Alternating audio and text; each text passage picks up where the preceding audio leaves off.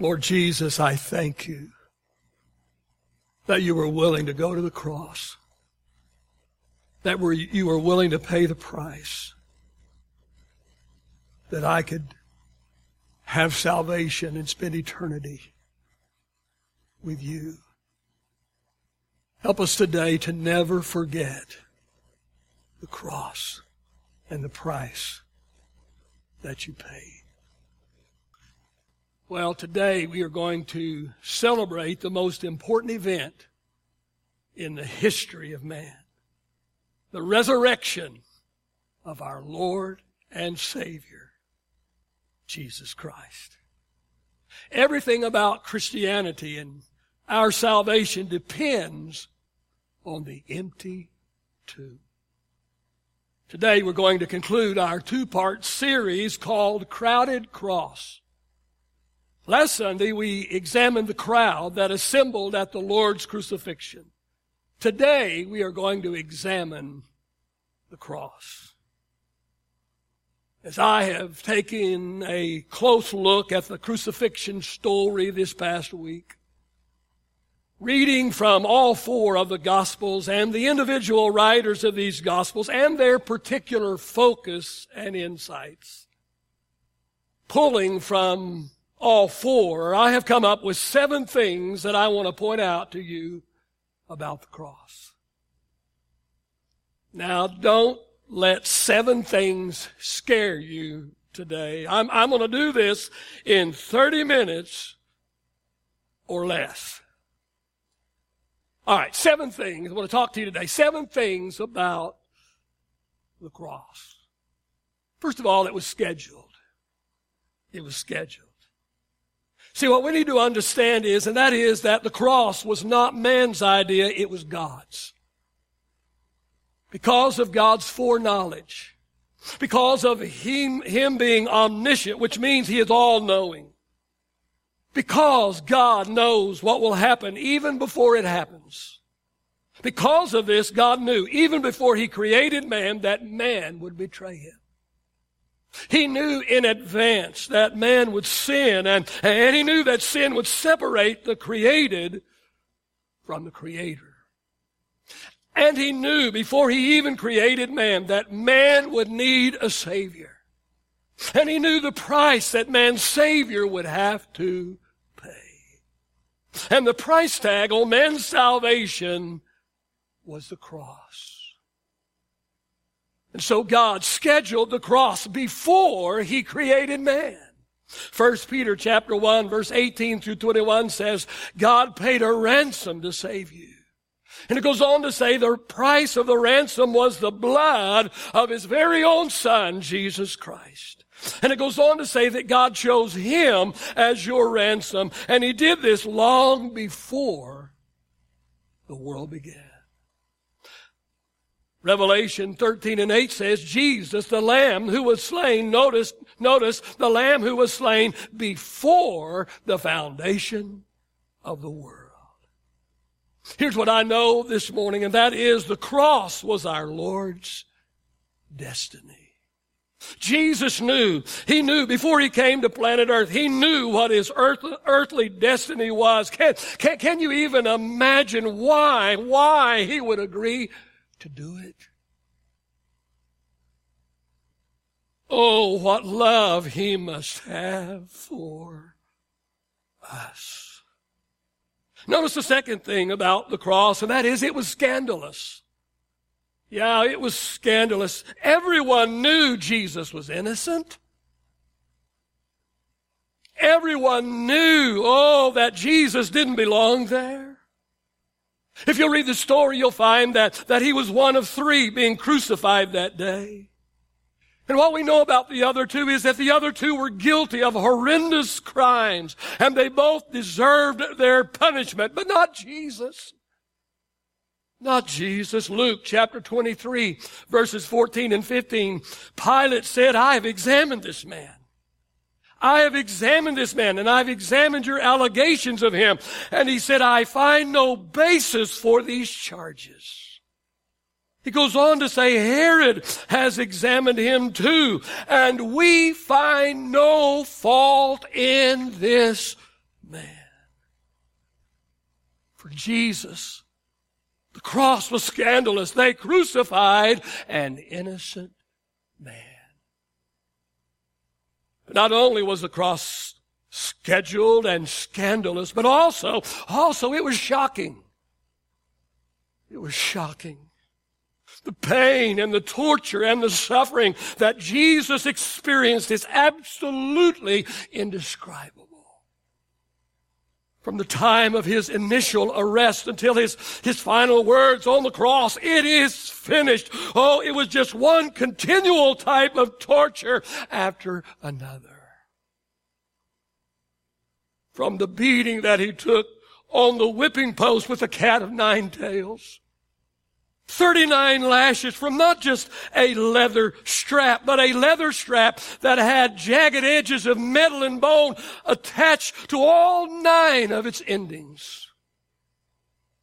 These pieces of metal and these pieces of bone eventually would dig into the flesh of Jesus and literally chunks of his flesh would be pulled out.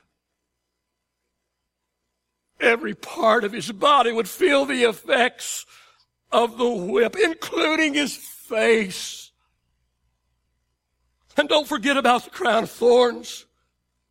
That was placed on his head, and then they, then they would beat that crown of thorns down into his brow with a heavy stick until the blood began to come pouring down his face. And they plucked his beard. Isaiah describes our tortured Lord in Isaiah chapter 52 and verse number 40. Uh, in verse number 14, Isaiah writes and he says, speaking of Jesus, his face was disfigured. Oh, he seemed, he seemed hardly human. And from his appearance, no one could scarcely even know that he was a man. The whipping that he took took such a toll on his body that he didn't even appear like he was even a man. Talking about the cross today, it was, it was shocking. Shocking. The stress and the suffering was unprecedented. In Luke chapter 22 and verse 39 through 44, we see Jesus. We see him before going to the cross. And before going to the cross, first of all, he goes to the garden the Garden of Gethsemane. He went there to pray. He went there to prepare himself to face his destiny. He knew what his destiny was. He knew the price he would have to pay on the cross. He knew it and he went and he prayed and he tried to prepare himself for what was coming. And if you read the account, you'll find that for three long hours, the three perhaps longest hours of his life, for three long hours, Jesus prayed. And he didn't, he didn't pray some little, now I lay me down to sleep prayer. He, he didn't pray some little God is good, God is great kind of prayer. No, it was prayer of agony. Prayer of agony. It was a prayer of turmoil. It would be the most intense prayer that Jesus would ever pray. Over and over and over. Jesus prayed and he asked his father, he said, Father, isn't there any other way than this? Oh, Father, surely you could come up with another plan. Jesus became so anxious. He agonized to the point where the Bible says his, that blood came out of his pores just like sweat does. The stress and the suffering Perhaps before the cross may have even been greater than during. Because it was in the garden and not on the cross where Jesus sweat drops of blood. But oh, I'm so thankful today. Jesus ended his prayer by saying, Not my will, but your will be done. Not only was the cross scheduled and scandalous and shocking, it was a stigma. Galatians 3 and 13 says, does not the scripture say, cursed is everyone who is hung on a tree. See, there was no greater shame than the cross. Only the worst of the worst were crucified. Oh, listen to me, listen to me, listen to me. God spared no expense in the purchase price of our salvation. I'm convinced we don't even we don't even have a clue. We, we don't even have a clue what the actual price was that Jesus paid. Notice yet another thing about the cross. It was substitutionary. Although he didn't belong on that cross, you and I did. Jesus took our place. He was our stand-in. You know, when something is too hard or too dangerous or too whatever for an actor, when an actor can't or won't perform some stunt or activity, a stunt double is called in to do the stunt or the activity, to do it for the actor. Well, hear me this morning. Jesus was our stunt double. He stood in for us. He took our place on the cross. Paul writes in 1 Corinthians 15 and 22, he says, he says, for as in Adam all die, so in Christ all will be made alive. And he wrote in 2 Corinthians chapter 5 and verse number 21, uh, Oh, God made him, speaking of Jesus, God made him who had no sin to be sin for us. For us. That in him we could become the righteousness of God. And Isaiah 53 and 6, I'm so thankful I am so grateful for Isaiah 53 and 6, where Isaiah, Isaiah writes and he says, God laid on him, speaking of Jesus, speaking of our substitute, speaking of our Savior, God laid on him the iniquity of us all. We're talking about the cross. It was substitutionary. See, see, instead of punishing us for our sins, God, God placed His very own Son, Jesus, on the cross. And then somehow, I don't know how he did it, but somehow miraculously gathered, God gathered up every single sin of man, past, present, and future. Every single sin that man would ever commit, God gathered them up and God placed all of these sins in a cup, the cup of Gethsemane. And then God dumped this massive cup of sin on his own son, Jesus, on the cross. And then once God dumped that cup of sin, the sin of man upon his son Jesus, then, then God poured out his wrath. God poured out his wrath for our sin, but he poured out his wrath for our sin on his son. Every vile, vulgar and vicious sin. Every dastardly, degrading and disgusting deed. Every perversion known to man was somehow, I don't know, but somehow miraculously gathered up, oh, into that cup. And then God poured that cup out on Jesus, his son, on the cross. There wasn't even one single sin that wasn't poured out on Jesus. Hear me, friends. Jesus didn't just bear the weight of his body on those three rusty spike nails that day. No, no, no. No, he also bore the weight of the sins of the whole world that was dumped upon him. This was the greatest weight of all. First Peter chapter 2 and verse 24 says, He himself, speaking of Jesus, He himself bore our sins in His body on the cross. Perhaps you're listening to me today and you think that you're too great of a sinner to be saved. Oh yeah, God could save others, but He couldn't save me. I, am too great of a sinner for God to save me.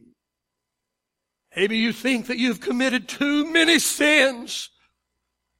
Maybe you think that the sins that you have committed are just, they're just too bad to be forgiven. No. No, no, no, not so. Not even possible. Not even possible. Jesus was punished for every single sin that man would ever commit. Not even one single sin was left out of the cup of sin that was poured out on Jesus on the cross. Your sins were in that cup. My sins were in that cup. No, you've not been too evil. No, you've not committed too many sins. No, no, no, you've not been too bad to be saved because Jesus took the punishment for that sin. Every single sin. Well, let's look at the sixth thing the gospel writers tell us about the cross. That is, it was supreme. Supreme. John 15 and 13, Jesus says, Greater love has no man than this. Than this what? That a man would lay down his life for his friends. And that's exactly what Jesus did. Friends, the cross was the ultimate expression of love. Greater love has no man than this. When my kids were really, really little, I loved to take them aside and teach them things. I had a lot of fun with my kids when they were little. Still have fun with them now. But I would teach them things, then I would bring them before people and I'd have them perform. One of the things that I did with my little kids when they were, my kids when they were little was I would teach them and I would bring them before people and I would ask them this. I would say, how much do you love grandma? And they'd stretch their arms out like this. I would say, how much do you love grandpa? And they would stretch their arms out like this. I would say, how much do you love daddy? And they would do that. And then I would say, how much do you love mama? And they would do that. I'll never forget when our first grandchild was born. We were keeping Briley and I came in from work one evening, and as I walked in the door, my wife said, Honey, come into the living room. And I went into the living room, and there was little Briley, just a little bitty tyke. And she said, Briley, how much do you love your Grammy? And Briley goes, and my wife said, Briley, how much do you love your papa? And she goes, paybacks are tough. The world asked Jesus, the world asked Jesus, Jesus, how much do you love us? And Jesus stretched his arms out on the cross and he says, I love you this much. I love you this much. Here's what I know about the cross this morning, and that is it was supreme. It was, it was the ultimate expression of love. Well, let's look at one final thing that we know about the cross. And that is, it couldn't stand alone. You heard me. The cross, it couldn't stand alone. As important and absolutely imperative as the cross was to our salvation, hear me, hear me, hear me, equal to the cross was the empty tomb. The cross alone can't save anybody. I ask you this morning, I ask you, what good is a dead Savior? See, see, the thing that separates Christianity from every other religion in the world is the empty tomb and a living Savior. See, see, Muhammad is dead. Buddha is dead. Joseph Smith is dead. But Jesus, Jesus is alive. He's alive. Oh, there were over 532 eyewitnesses to the resurrection of Jesus that is re- recorded in scripture. History itself records the resurrection of Jesus Christ. I have personally been to the garden tomb where they laid the body of Jesus after the crucifixion and guess what? Guess what? It was empty. It was empty. Oh, but best of all, at least, at least for me, best of all, oh, is as the old hymn of the church that we used to sing. The old hymn was entitled, He Lives. Oh, and some of the words of that song say, You ask me how I know He lives. He lives within my heart. Oh, oh, hear me this morning. You might have an argument, but I have an experience. I know Jesus is alive. I know He came back from the dead. I know He lives because He lives in my heart. I know He lives because I talk to Him today. I talk to Him every single day. He walks with me. He talks with me. We have fellowship. We have sweet communion together. Oh, oh, He lives in me. He lives in me. Can't take that away from me. What is the significance of the empty tomb, you might ask? Listen, it is this, and that it is equal. It is equal to the cross. Equal to the cross was the empty tomb. Pastor, do you have scripture for that? I just so happen to have some. Oh, 1 Corinthians chapter 15 and 17, verse 17, Paul writes, Paul says, if Christ has not been raised, he says, then your faith is useless. And he goes on to say, if Christ be not raised, you are still guilty of your sins. What do we know about the cross? We know that it could not stand alone. It couldn't stand alone. The price for our salvation includes the life and the death and the resurrection of our Lord Jesus Christ. Equal to the cross was the empty tomb.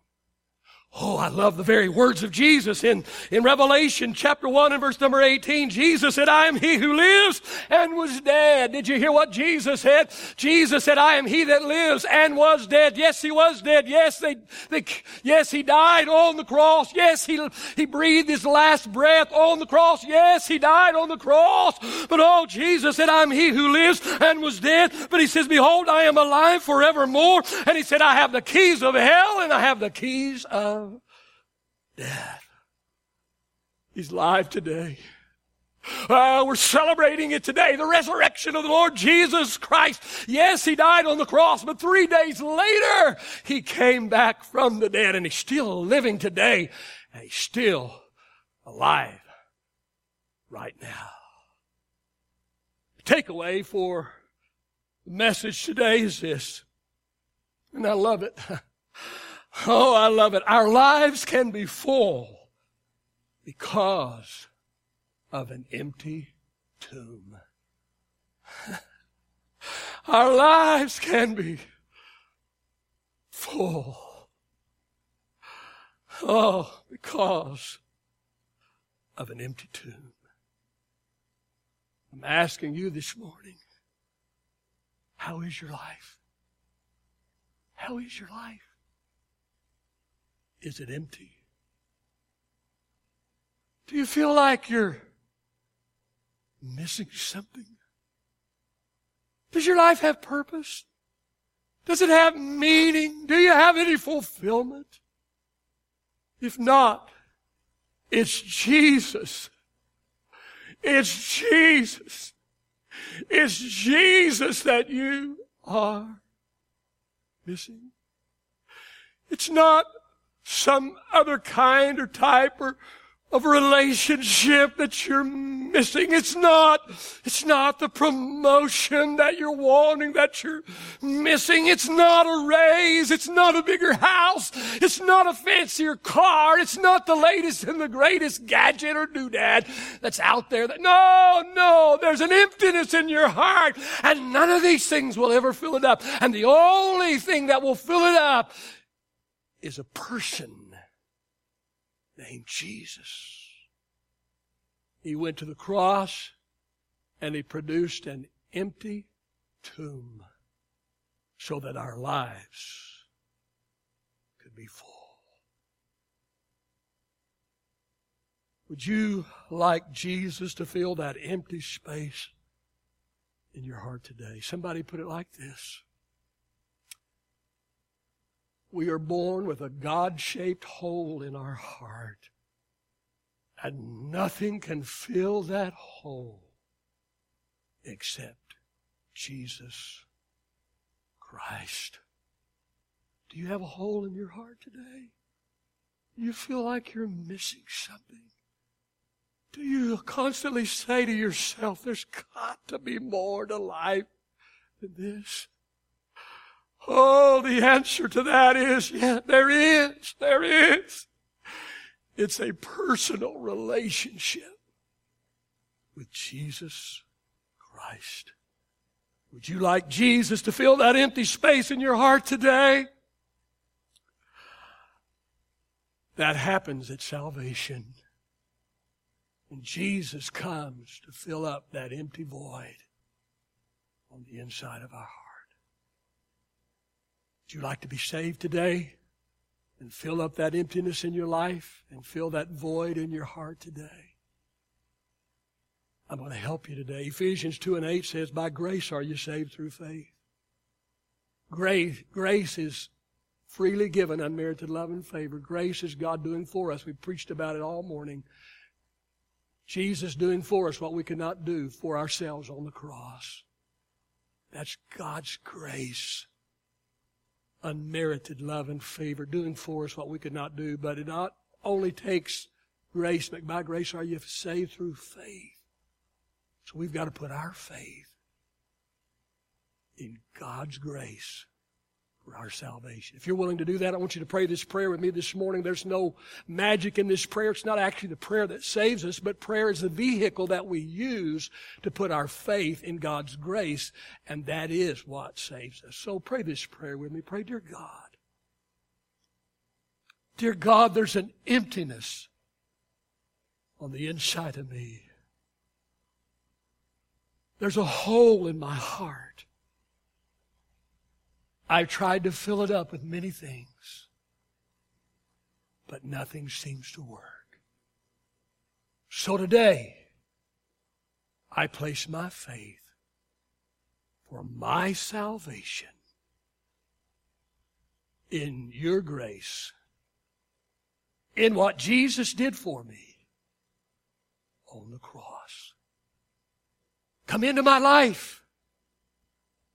Fill up the void and the emptiness in my heart today. In Jesus' name. Amen. You prayed that prayer today. I believe the Lord heard you. And I believe that God saved you. Thank God for the life and death and resurrection of our Lord and Savior, Jesus Christ.